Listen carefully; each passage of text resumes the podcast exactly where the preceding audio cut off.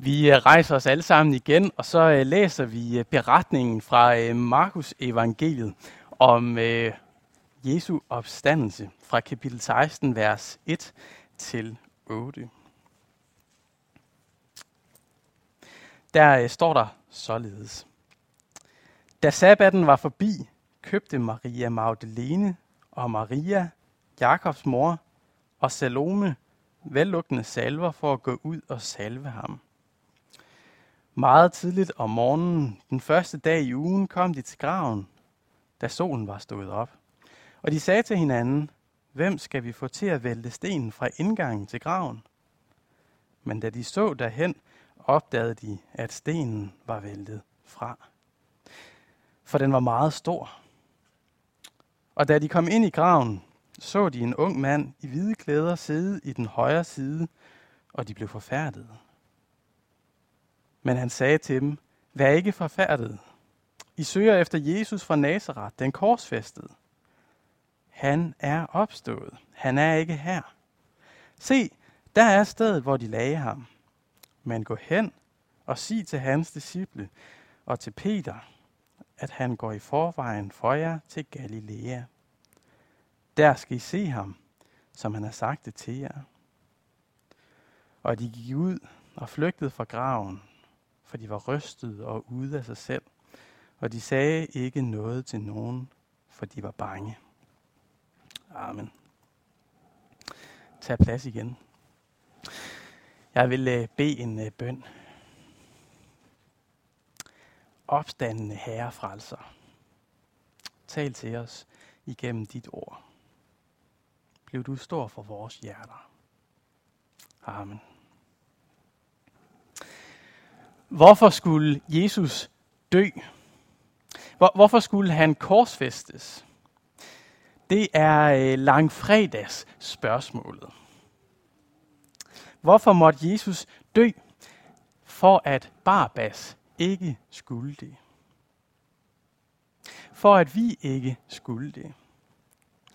For at han kunne tage den straf, som retmæssigt tilfaldt alle vi, der var Adams sønner og døtre. Og som på samme måde som Adam og Eva selv havde overtrådt Guds bud. Jesus han var død som et sonoffer, en stedfortræder for vores sønner. Han var det nye påskelam. For Gud han elskede sine skabninger. Han elskede os. Han elskede mig og dig.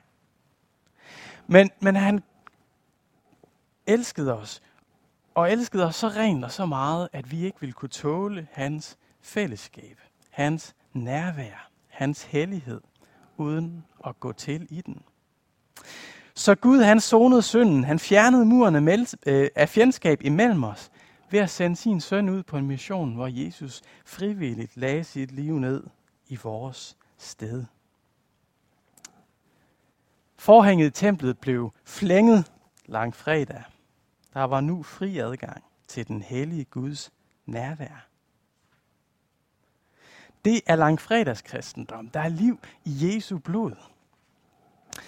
Men så kommer spørgsmålet. Øh, hvorfor skulle Jesus så opstå igen?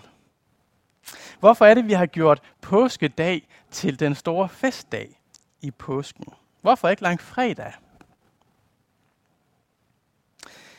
Hvorfor kunne Jesus, efter at han gik hen i, øh, altså på døden, gav sig selv hen, på korset gav sig selv hen til døden, og der zonede synd. Hvorfor kunne han, da han havde gjort sådan, at alt var fuldbragt, hvorfor kunne han så ikke bare gå direkte til faderen? Hvorfor kunne han så ikke bare holde fri? Hvorfor kunne han ikke bare hvile? Hvorfor var det nødvendigt, at han opstod igen og skulle tilbringe yderligere 40 dage sammen med mennesker på denne jord? Se, prøv at forestille dig, at du var et af de personer, der er et af de mennesker, der stod i folkemængden, der foran korset. Dengang Jesus han blev korsfæstet lang fredag. Grunden til, at du stod der, det var fordi du var nært beslægtet med en af de to røvere, der blev korsfæstet sammen med Jesus. Din slægtning, det var den røver, som øh, endte med i Guds frygt og øh, give sig hen til Kristus på korset. Det var den røver, som fik et løfte af Jesus om, at han skulle være med ham i paradis i dag. Og du hører Jesus komme med det løfte, mens du står der foran korset og ser på. I dag skal du være med mig i paradis. Hvad tænker du? Er det, er det smukt? Er det malplaceret? Er det fuldstændigt ubrugeligt? For helt ærligt, hvad kan du som slægtning til den røver bruge det løfte til? Kan du andet end trække på skulderen? Et løfte om opstandelse fra en døende mand til en anden.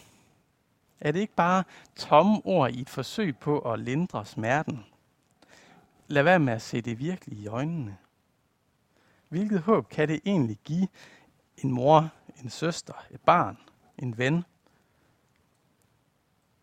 For jo heller ikke for 2000 år siden gik folk rundt og forventede i Israel, at folk bare sådan stod op fra de døde, hvornår det skulle være. Se, for nogle år siden så deltog jeg i en begravelse. En begravelse, hvor den øh, begravet, og hans øh, nære relativt tydeligt og eksplicit havde taget afstand til den kristne tro. Alligevel så fandt øh, begravelsen sted i en kirke, og præsten benyttede øh, frimodigt og flittigt anledning til at bringe en masse løfter. Løfter om liv, evigt liv, om håb, om frelse.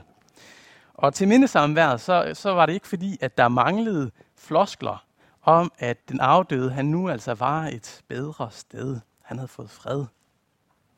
Men det var bare åbenlyst tomme ord. Løgn. I bedste fald velment afledningsmanøvre for sorgen, men heller ikke så meget mere end det. For afdøde selv og hans, de fleste af hans omgangskreds og nære familie, de troede jo ikke på, at der var mere mellem himmel og jord. Så hvordan kunne den afdøde være et bedre sted?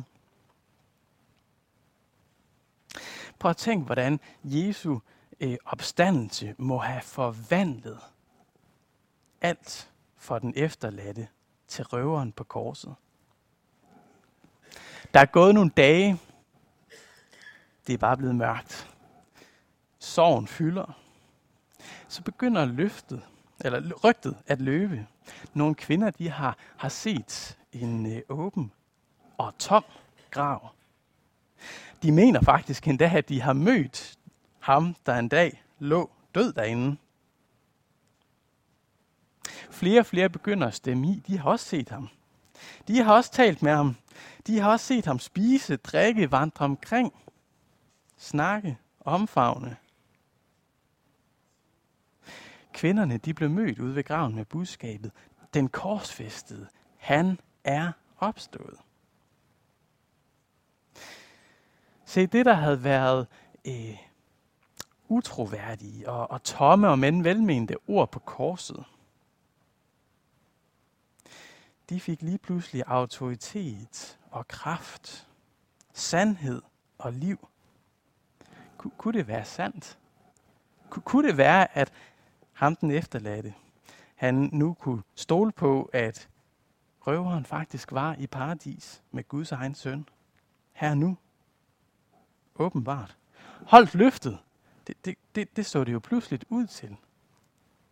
Han, som havde lovet, at røveren ville være med ham i paradis, han brød selv dødens magt. På den her påskedag, så prøv at stoppe op et øjeblik og blive stille for ham. Hvis hjertet stoppede for, at du ikke skulle dø evigt og endeligt. Men betragt så også, hvordan han og hans hjerte på ny fik liv og ved Guds kraft to døgn senere. Hvorfor? Jo, blandt andet for at give dig vidshed. Vidshed om, at Jesus død engang for alle havde sonet al verdens synd. Din synd. Jesu død skulle blive til evigt liv for dig. Johanna og hendes søskende, de havde øh, for nogle øh, måneder tilbage øh, købt en øh, julegave til deres far på en hjemmeside. Og øh, så havde Johanna bestilt den, og noget tid senere, så falder jeg over en underlig post på vores bankudtog. Øh, udtog. og øh, jeg spørger Johanna, hvad det er, og vi finder frem til, at det er nok øh, den her øh, gave, hun har købt, som hun havde glemt alt om. Og den er ikke dukket op endnu, og vi ender med at konkludere, efter at vi finder Trustpilot-anmeldelserne af hjemmesiden, øh, som øh, alle er dårlige anmeldelser øh, om øh, bestillinger, der aldrig nåede frem, at konkludere, at vi må hellere bestille en ny julegave til Johannas far. Det gjorde vi så. For vi havde betalt, men det virkede som om, at betalingen ikke rigtig var gået igennem, eller i hvert fald ikke havde købt os noget. Det var til sydenladende fup og fidus. Sådan ønskede Gud ikke, at vi skulle have det med langfredag. En betaling, som var gået igennem, men, men vi ikke rigtig vidste, om den havde købt os noget. Han ønskede ikke, at vi skulle gå og håbe på evigt liv baseret på et, løftigt, et, et luftigt løfte, på ord, der måske, måske ikke havde sandhed og kraft bag sig. Han ønskede at give dig og mig vidsthed. For det bibelvers, der binder langfredag og påskedag bedst sammen, det er Romerbrevet 6:23. For syndens løn er død. For syndens løn er død. For det sætter ord på, hvorfor Jesus skulle dø langfredag i vores sted, som vores påskelam, vores stedfortræder. Men det sætter også ord på, hvorfor påskedag måtte finde sted. For der, hvor der ikke er synd, så er der heller ikke død. Døden følger synden, og uden synd ingen død. Så når Jesus langfredag sonede al verdens synd, så var dødens årsag fjernet. Dødens kraft gjort kraftesløs. Døden havde mistet sin berettigelse. Og derfor så kan Peter i Pinseprædiken også konkludere, at Gud gjorde en ende på dødens vejer og lod ham, altså Jesus, opstå. For han kunne umuligt holdes fast af døden. Han kunne umuligt holdes fast af døden. For da Jesus døde på korset, så døde døden. Da Jesus døde på korset, så døde døden. Og så måtte Jesus opstå. Alt andet ville være åndfærre, upassende, unaturligt. For Jesus havde opslugt døden i sejren på korset. Og derfor så slutter Romerbrevet 6:23 også. For syndens løn er død, men Guds nådegave i Kristus er evigt liv i Kristus Jesus, vores Herre. Jesus måtte dø i vores sted, bære vores synd. Men Jesus han måtte også opstå, for han havde båret og betalt og totalt udslettet synden i vores sted. Et stykke tid efter øh, jul, så kom der en pakke med posten. Bestillingen var til synlædende gået igennem. Flere måneder forsinket, så modtog vi gaven, julegaven til øh, Johannas far. Så havde vi jo klaret fødselsdagsgaven allerede. Det var meget praktisk. Men Gud han ønskede ikke at holde os hen i spænding på den måde.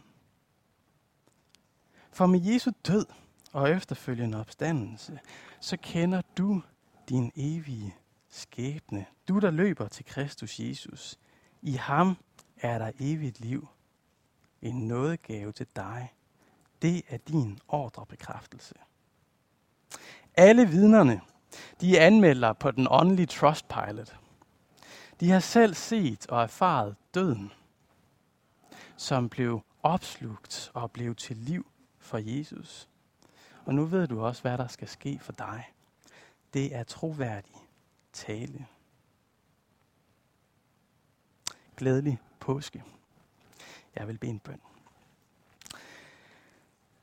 Kære Gud og far i himlen, tak at øh, Jesus han i vores sted, for vores skyld, døde på korset. Sonede synd. Smagte din vrede i dens fylde. så at dødens brød blev fjernet, så dødens kraft forsvandt, så vi kan opstå til evigt liv. Evig herlighed. Evig fællesskab med dig. Herre, giv vores hjerter og hold påske. Amen.